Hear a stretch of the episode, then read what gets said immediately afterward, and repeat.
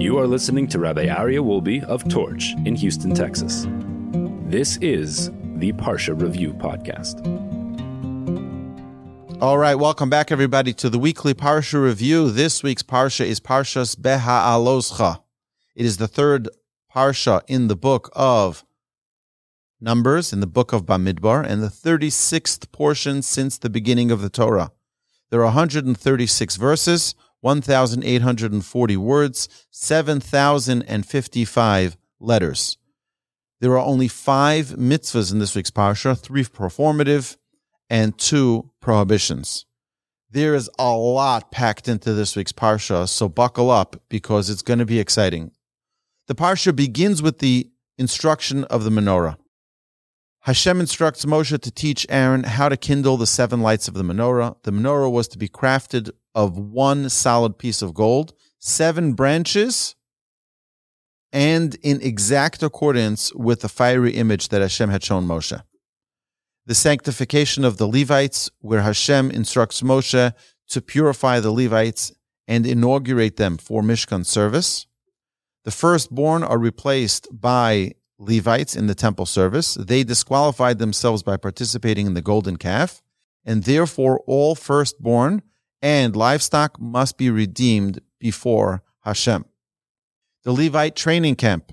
Hashem instructs Moshe that every man aged 25 from the tribe of Levi should begin a five year training and apprenticeship to learn how to properly assist the Kohanim, the priests, in their service. From ages 30 to 50, they would serve in the Mishkan, and after age 50, they should engage in less strenuous work. The Pesach offering.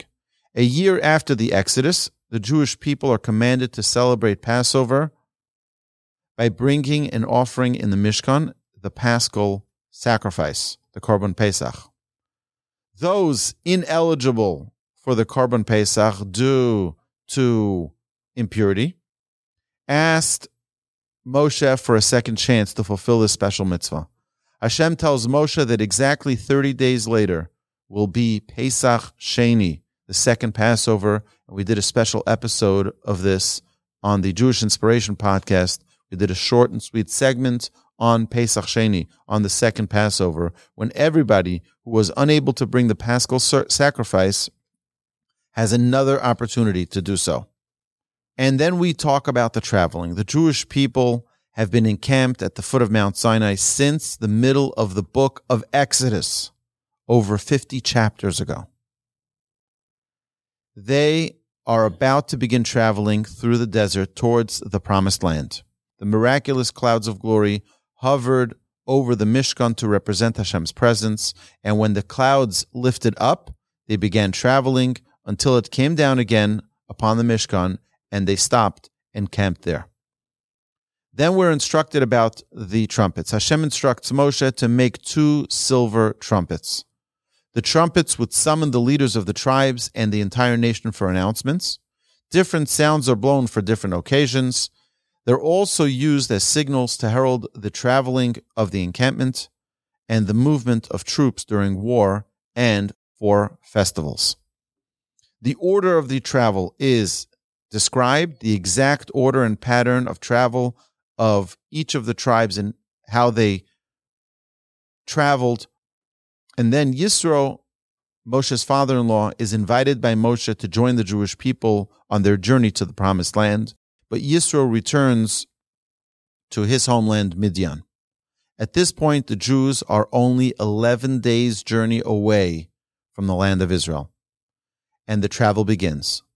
The two verses of Vayihi bin Tzoha Aaron when the ark went forth, mark the beginning of travel. But things also begin to unravel.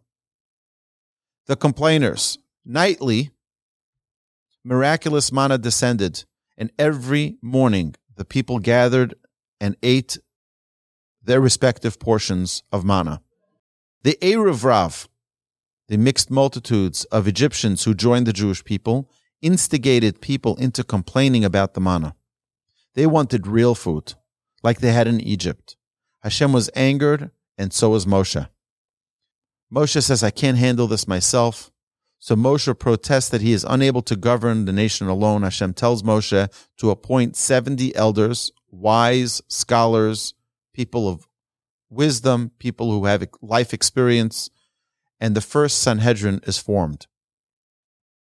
They will receive some of Moshe's spirit and help govern and teach the nation. The 70 elders are divinely confirmed. Hashem responds the next day. Hashem sends an incessant supply of quail, and the complainers were punished. And then there are new prophets. After the Sanhedrin are confirmed by Hashem, two remain behind in the tent of meeting Eldad and Medad.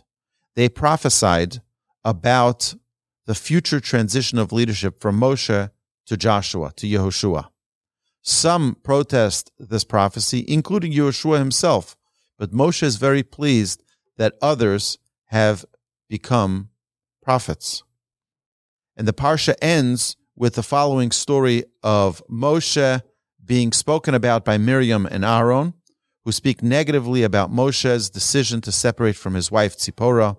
Miriam is punished with tzaraas, and Hashem confirms that Moshe is his preeminent servant and prophet. The Jewish people wait seven days for Miriam to be healed and for her quarantine to end before continuing to travel. So this concludes the brief Parsha review. But now there's a lot to dissect here. We'll spend a few minutes on some important lessons from this week's Parsha. First is the Parsha begins with the menorah and the task that Aaron is going to be assigned with. But this comes on the heels of last week's Torah portion. If we remember, the Levites were given their tasks and the Kohanim were given their tasks. But Aaron, who's the high priest, didn't get a task. And he's like, one second, everybody's got a role. What's my job? What is my task? And Aaron really, really wanted to do the right thing for Hashem, not because he felt left out, because he wanted to be able to display his love, his affection with Hashem. So Hashem gave him the greatest gift of all. He gave him the greatest task of all of the Kohanim. And that is a daily, eternal job of lighting the menorah. The lighting of the menorah was the greatest task because every day the menorah needed to be reset.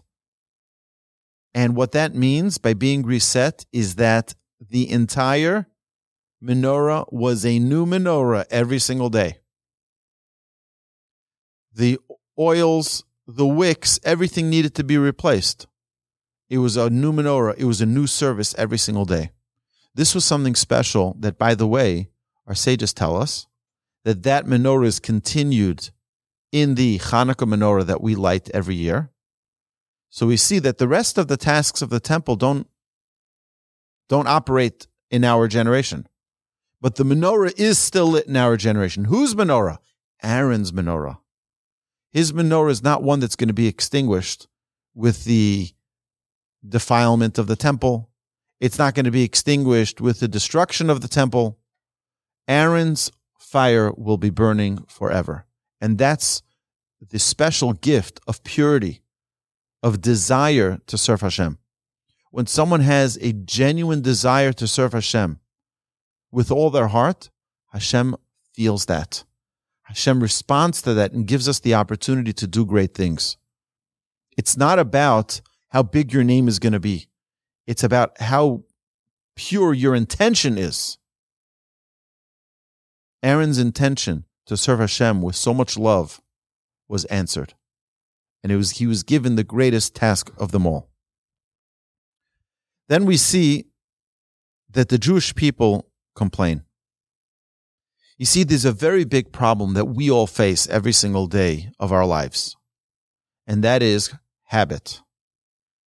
You see, the minute our habit breaks, we get flustered, we get worried.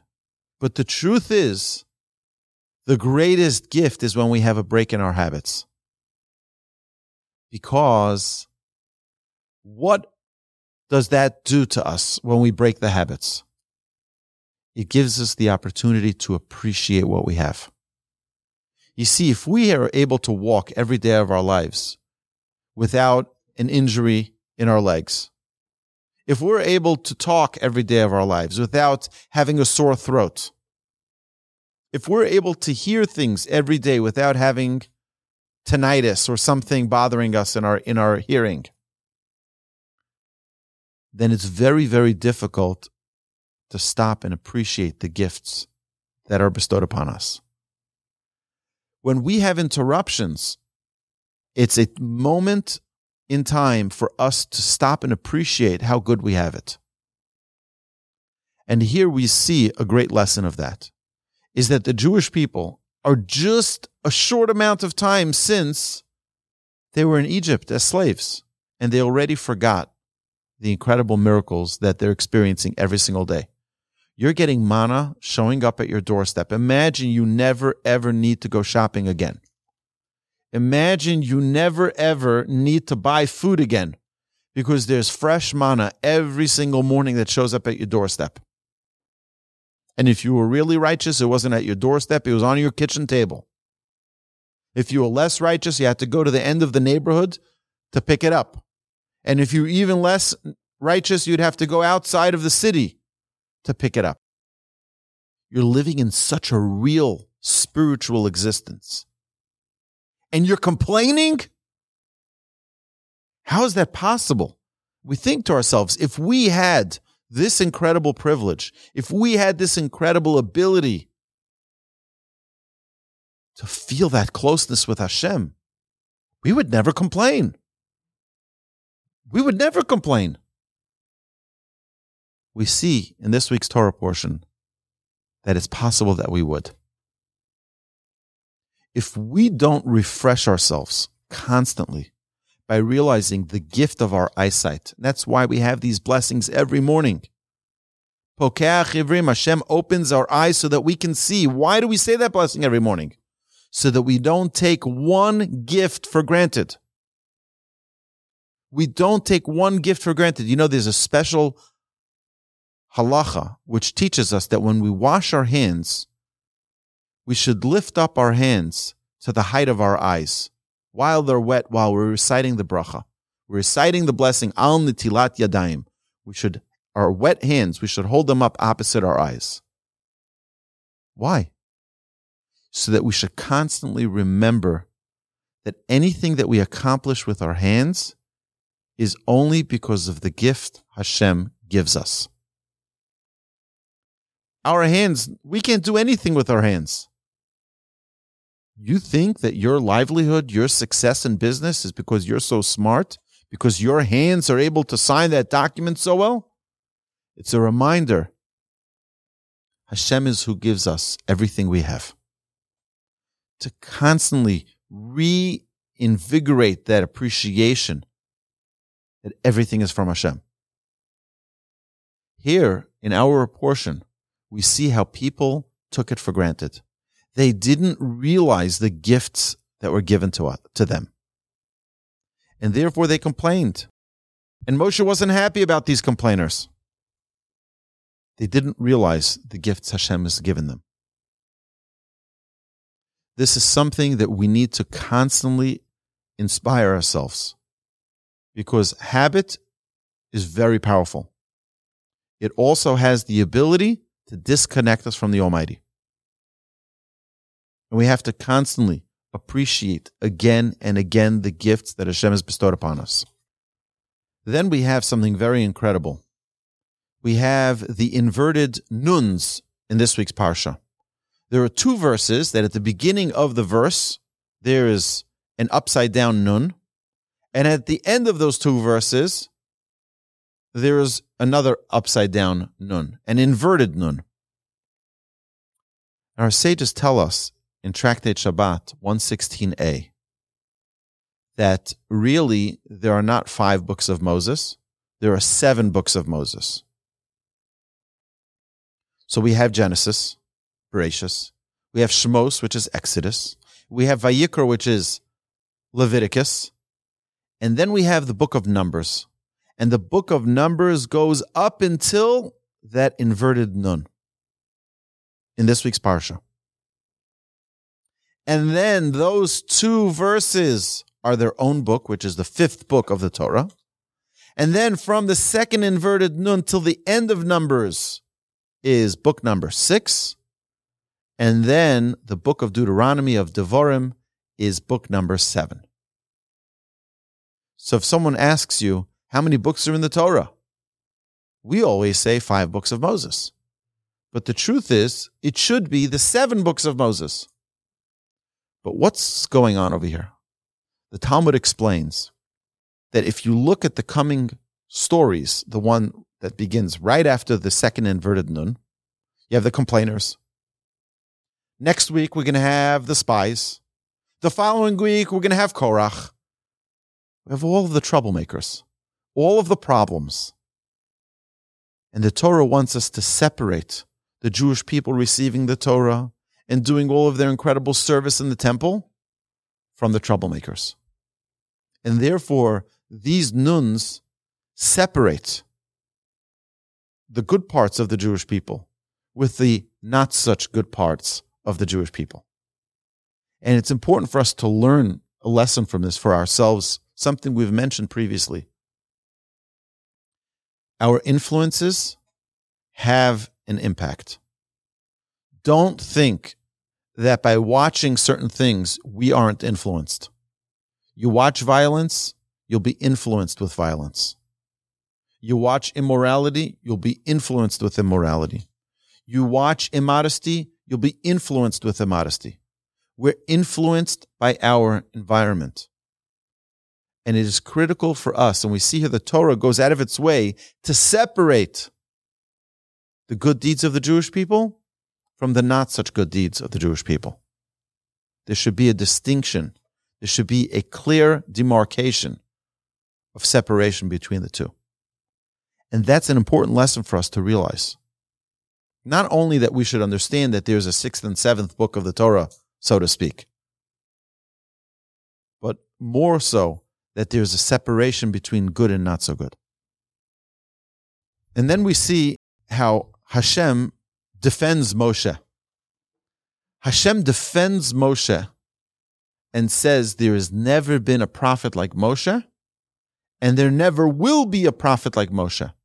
And the Rambam, when he enumerates the 13 principles of faith, this is one of the important ones, is that there never was and never will be a prophet like Moshe. Who tells us that? Hashem, creator of heaven and earth, is the one who says that in this week's Torah portion. Where Hashem says to Miriam and Aaron, You're making fun of Moshe? Do you know who Moshe is? Moshe is the only prophet who speaks to me mouth to mouth. While everyone else sees it in a vision, Moshe speaks to me directly, a much higher level. We need to understand that the revelation of a prophecy is such an incredible thing. It's an unbelievable tale. We also have the story of Eldad and Medad who stay in the tent of meeting and they have a revelation. What's that revelation? What's the purpose of that revelation? And why is Moshe happy about it? Moshe is happy about it because that's what a true leader is. You see, many people like, oh, you're trying to dethrone me? You're trying to kick me out of my seat, of my leadership role? That's not a true leader.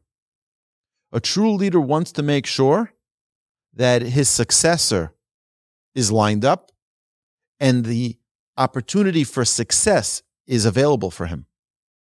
Moshe hears this. He's elated because he's happy that a successor is getting in line. Joshua himself says, I can't fill Moshe's, Moshe's shoes.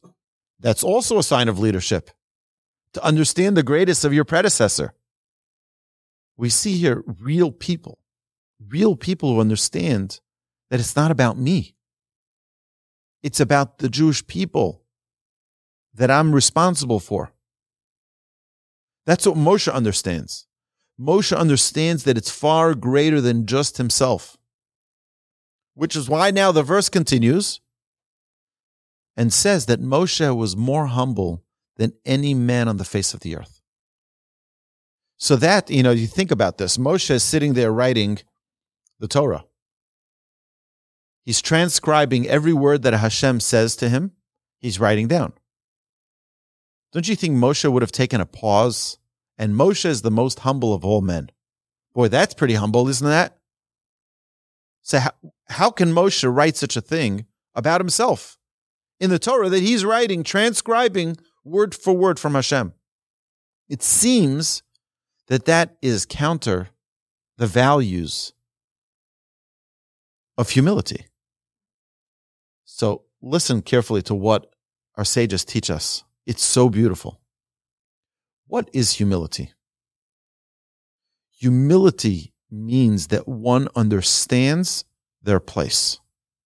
One understands their relationship with Hashem.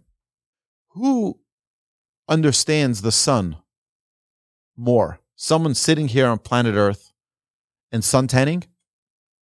Or someone who starts traveling towards the sun and is about to disintegrate because of the heat of the sun? Someone who's traveling towards the sun because they realize, oh my goodness, I thought the sun is just like, you know, just a little thing up there in this in the heavens. And the closer I get, I realize I'm going to be burnt to a crisp really fast. When someone is distant from God, they feel, look at me, I'm so mighty, I'm so strong. Look at me, I'm so so powerful.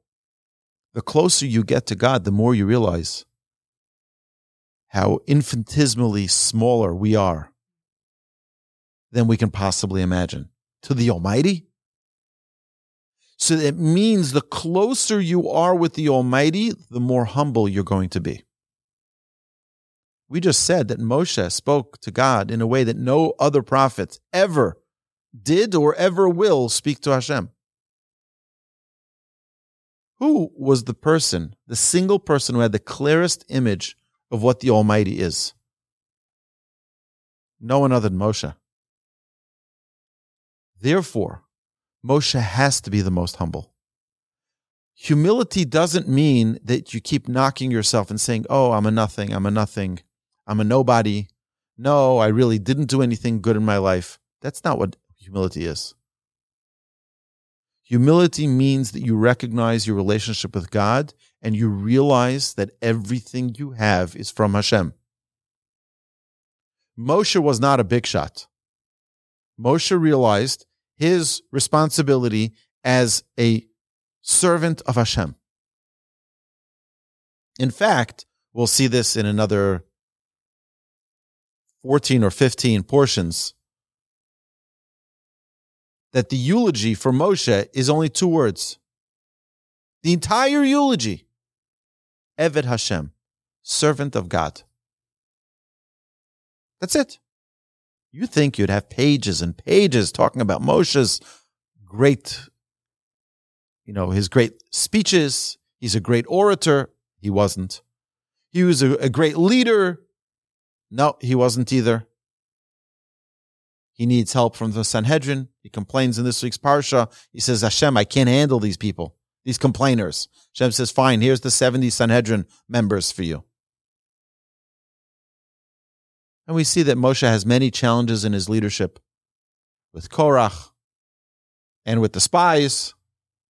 You'd think you'd be able to give them a pep talk and say, guys, you have responsibilities here. Moshe realizes his place. The greatest man to ever live. Eved Hashem, servant of Hashem. That's the whole eulogy. Some people say less is more. But the truth is, the Talmud tells us that what is a servant? What is a true servant? A true servant, everything they have is for their master. If your servant goes out into the into the streets and finds a beautiful new Rolex, they pick it up. Do you know who it belongs to? It belongs to the master. The Talmud says, Mashakona Eved Kana Rabo. What the servant acquires belongs to its master. Moshe was a servant. Everything he did was for his master. Now, talking about the critique that Moshe had from his brother and sister, Miriam and Aaron, talk about Moshe that he decided arbitrarily, seemingly, arbitrarily to no longer be with his wife, Zipporah, our sages tell us that Hashem approved of that. And we see that when Moshe, after the Jewish people had the revelation at Mount Sinai, Moshe tells the people, Go back to your tents with your wives, meaning cohabitate, be together. Hashem says to Moshe, You come stand here with me. Our sages tell us that Hashem is approving of what Moshe was doing. Why?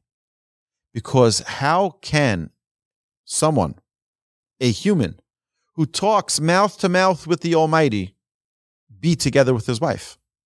It's a whole different level. It's not like the rest of the people, they heard the revelation at Mount Sinai. They heard Hashem speaking to them, but it wasn't the same type of revelation that Moshe had.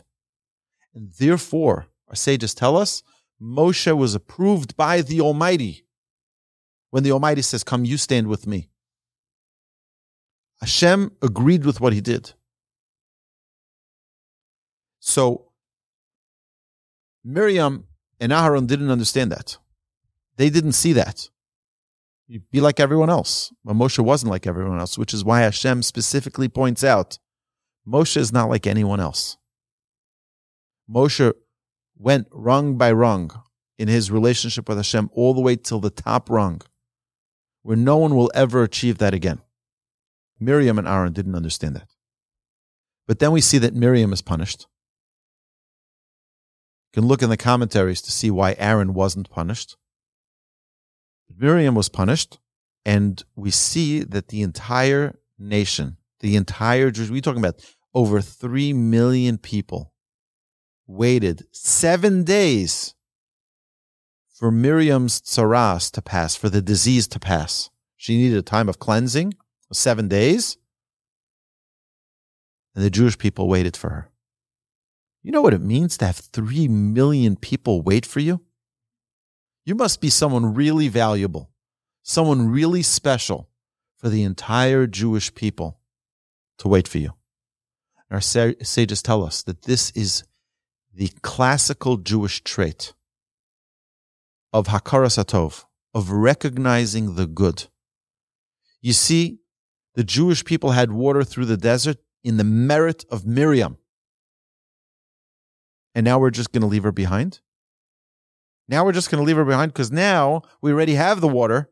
So we don't need her because she made a mistake. She's going to pay her price for it. We're just going to continue to travel. Catch up when you can. No, that's not the way we act. When you benefit from someone, when you benefit from something, you have to show an extra level of appreciation towards them. Even, by the way, our sages tell us inanimate objects. You have clothes. When you're done with those clothes, they're worn out. You just throw them out. My mother once went to pay a shiva call for a very, very special rabbi who passed away. And the rabbi's Rebbetzin told my mother the following that when he used to, you know, he'd wear his clothes, but when he would get rid of them, he would nicely press them and put them on his bed, and he would he would put his hands over the clothes. And he would say, "Thank you for dressing me. Thank you for making me look good. Thank you for keeping me warm." And then he'd move it towards the end of the bed. The next day he'd do the same thing again, and he would thank his clothes, thank his clothes till it went off the bed. Then he'd fold it up, put it into a bag, and throw it into the garbage. What? It's a pair of pants. What was it brought to this world for? But you know what? I benefited from this. I enjoyed this. Imagine if we had such appreciation for our clothes, if we had such appreciation for our possessions. Do you think that we would take for granted another human being ever again? I don't think so. You see, what we learn in the Torah is to have sensitivity to things, and even more so to human beings. You know, there's the famous idea in halacha that when one says recites the kiddush Friday night, we cover the challah. So the challah not be ashamed that we're starting with the kiddush first, with the wine first. I don't know about you, but the last time I asked my challah, he wasn't upset about that. So what's going on over here? Is this like a charade? This is a game. We're playing with the challah. We're going to cover the challah. The idea here is that we're showing sensitivity, even to a challah. You see, you usually start your meal with bread. On Shabbos, we start the meal with the wine. So we show a special, a special sensitivity to the ordinary beginning of our meal, the bread. We cover the bread. Can you imagine the type of sensitivity we should gain towards other human beings? If we have sensitivity to the challah, to the bread, not to embarrass it, not to hurt, quote, its feelings, even more so, not to hurt another person, not to hurt another human being, to be so careful. You know, the Torah tells us we're going to learn this in the beginning of Deuteronomy, in the beginning of the book of Devarim. It says that you shall support your poor, de machsoro, according to their lackings. Rashi explains if his, the poor person, if the poor person's status used to be to have a Rolls Royce, that's what he needs. That's his charity. If he used to have servants running in front of his horses, that's his charity. Now, that doesn't mean that we have to go buy someone a Rolls Royce. I can't afford a Rolls Royce. I'm going to buy someone else a Rolls Royce, but at least understand where they're coming from. Have a sensitivity to what it is that they're lacking. The guy used to be a CEO of a big company, went bankrupt, and now he's he's getting a ride with Metro. Can you imagine how humbling, how belittling that is? Someone who used to have servants, chauffeurs, cars waiting. He would go pri- fly private, and now he's going with Metro. And we're not saying that someone shouldn't be humble. I have a friend of mine passed away not long ago. He was 89 years old. He was an extremely wealthy man. And he probably had enough money to buy any of the airlines, to buy the airlines. But he always flew coach. And he told me, he said, I learned it from my mentor. He says, My mentor, who was much more successful than him when he was young, was once flying on, the, on a plane. He says, I was sitting in my seat and coach, and I see this guy he owns all these properties. He's such a successful. And he was a young man. He sees the guy walks onto coach. He says, "You flying coach?" He says, "All I need is to get from one place to another. All I need is to get right. We can use our money for other good things." And he took that as a lesson for himself in his entire life. Never flew first class, never flew business class, never flew uh, exclusive special person class. He went with the cattle cart in the back. Understanding, having sensitivity. Imagine this guy is a CEO of a company, lost everything, and now has to go on the metro, on the bus. It's humbling. At least understand. At least feel their pain the humility that it is for them. Shem should bless us all. We should learn these lessons from the Torah. Not to think that only the sensitivity to the challah is important. Sensitivity to other people is important. You know, the Chofetz Chaim was once a guest in someone's house. And they came home from shul Friday night, and the challah was uncovered. They didn't start the kiddush yet. So the husband calls to the wife. He says, "Where's the where's the cover for the challah?" So the Chofetz Chaim pulls the man aside. He says, "Why do we cover the challah?" He says, Oh, everybody knows, so not to embarrass the challah. He says, Oh, but to embarrass your wife, you can do? We have to take practical application to these things and to internalize these messages. We have hours and hours and hours and hours more to talk about this week's Torah portion, like we do every week. I encourage you all, my dear friends, look through the portion, Beha'aloscha. It is so special. Every word is a precious gem.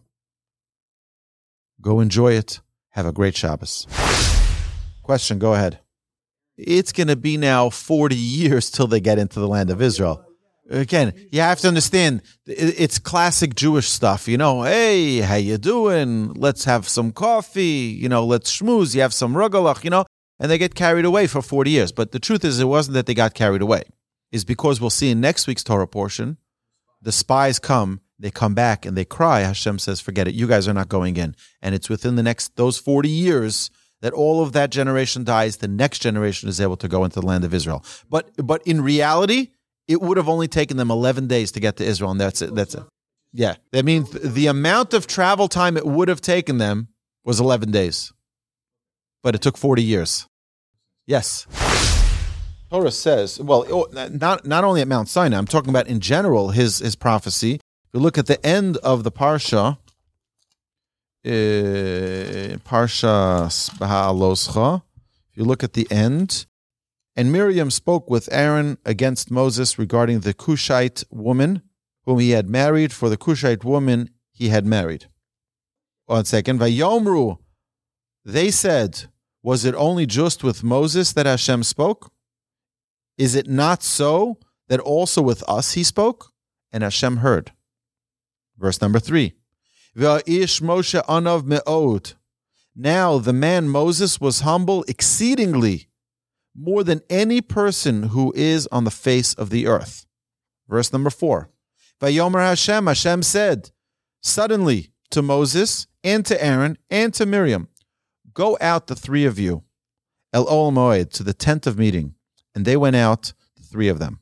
Vayered Hashem ba'amud anon. Hashem descended in a pillar of cloud and stood at the entrance of the tent. And he called to Aaron and Miriam. They went out, the two of them. Okay, guys, come out now. Vayomer Shimuna. He said, Hear now my words. If there shall be prophets for you, I, Hashem, in a vision to him I shall make myself known. In a dream I shall speak with him. Okay, so Hashem is saying, this is how I communicate with prophets. Lo chen avdi Moshe. Not so is my servant Moshe. In the entirety of my house, trusted is he. Verse 8 Mouth to mouth do I speak with him, in a clear vision, and not in riddles, and the image of Hashem he gazes at. So why do you not fear to speak against my servant, against Moshe? Is this unbelievable? Hashem is telling us here, you better watch out. Do you know who you're talking about?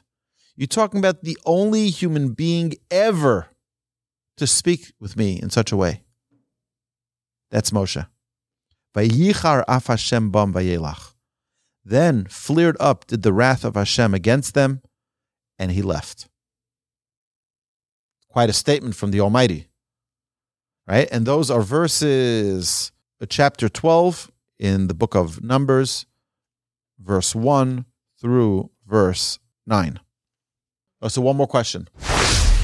No, no, so no, no. The menorah that we light is every year on Hanukkah. That's the Chanukiah, exactly.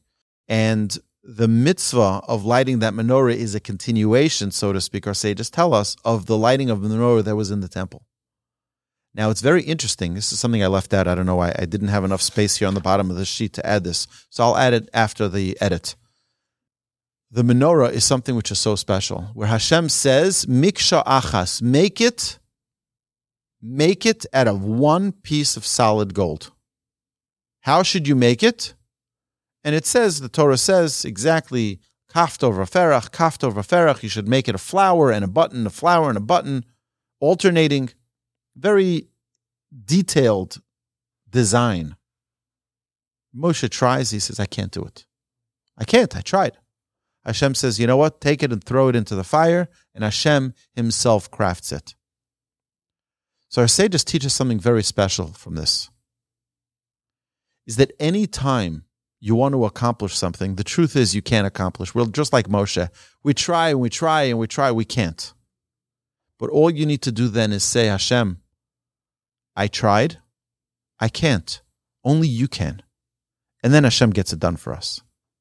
And this is the story of our lives.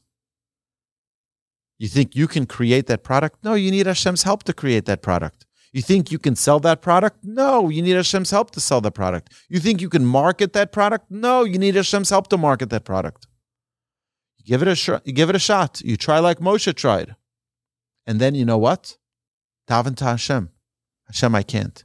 Hashem says, Miksha achas, one piece, throw it into the fire. I got it taken care of for you. But what we need to do is just let go.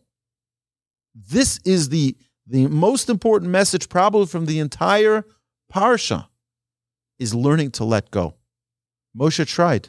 He had to let go. All right. Excellent question. Thank you.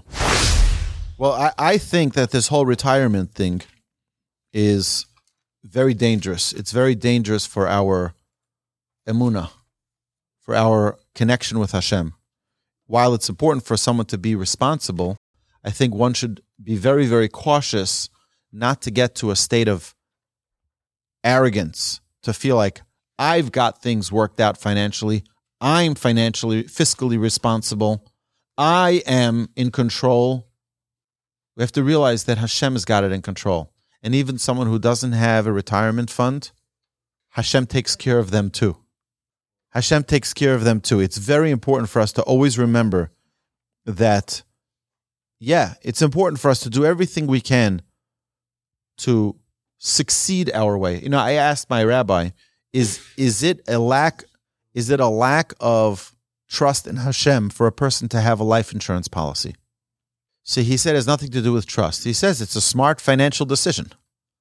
Right? If someone, God forbid, passes away and he can leave over you know, a, a policy to his family, that's an excellent decision. It's a good business decision. He says it's not an issue of trust, especially when it's so common and so affordable for someone to get a good policy. It's silly for them not to, which is which is what they're talking about. So again, it's not it, it it's wealth is a uh, money in general. It does it money in general evokes a tremendous amount of emotion because people feel powerful with money. But the truth is, money comes and money goes really fast. There's a story mentioned in the Talmud of someone who learned this from his rabbi that you can make all the money in the world, you can lose all the money in the world in a second. In one second, you can lose it all, you can make it all. So, one of the great Hasidic masters told his student, this message. He said it to all of his students, and the student says, Look, I'm such a wealthy man. There's no way in the world this can happen to me. So on his way home, he meets this priest. And for some reason, some mishagas got into his head, and he wanted to convert to Christianity. So he goes over to the priest and he says to the priest, I want to convert. The priest, like, are you playing games with me? I know you're Jewish. I know you're a rabbi. I know I know you. He says, no, no, no, I really do. I, I want to convert. He says, look, the only way you can convert is if you sign a document showing me how genuine you are that you're willing to give up all of your possessions. See, he writes the document, and the priest looks at the document and he says, okay, let's convert you. Suddenly he realizes, oy vey, what did I do? He realizes this is crazy. I just converted to Christian. What? He says, no, that, you know, and he lost everything already. See, he runs, he doesn't know what to do. He runs back to his Rebbe. He says, Rebbe, you know, I thought you were wrong, but it turns out you were right. I lost everything, everything, all of my possessions, everything. And I feel so terrible. I don't know what got into my mind. Me, a crazy thing to convert to Christianity. What? What was I talking about? He says, Go back home and you'll see that Hashem gave it all back to you in a second as well. He goes back home and he finds that the priest's home burnt down, and including in that house was that document. And he was able to get back his possessions immediately. So Hashem can make us very, very, very successful in a moment. Hashem can take it away as well in a moment. I believe it's a sin in the Torah to give them money. Any of those people on the street corners, because they make very, very bad decisions with money.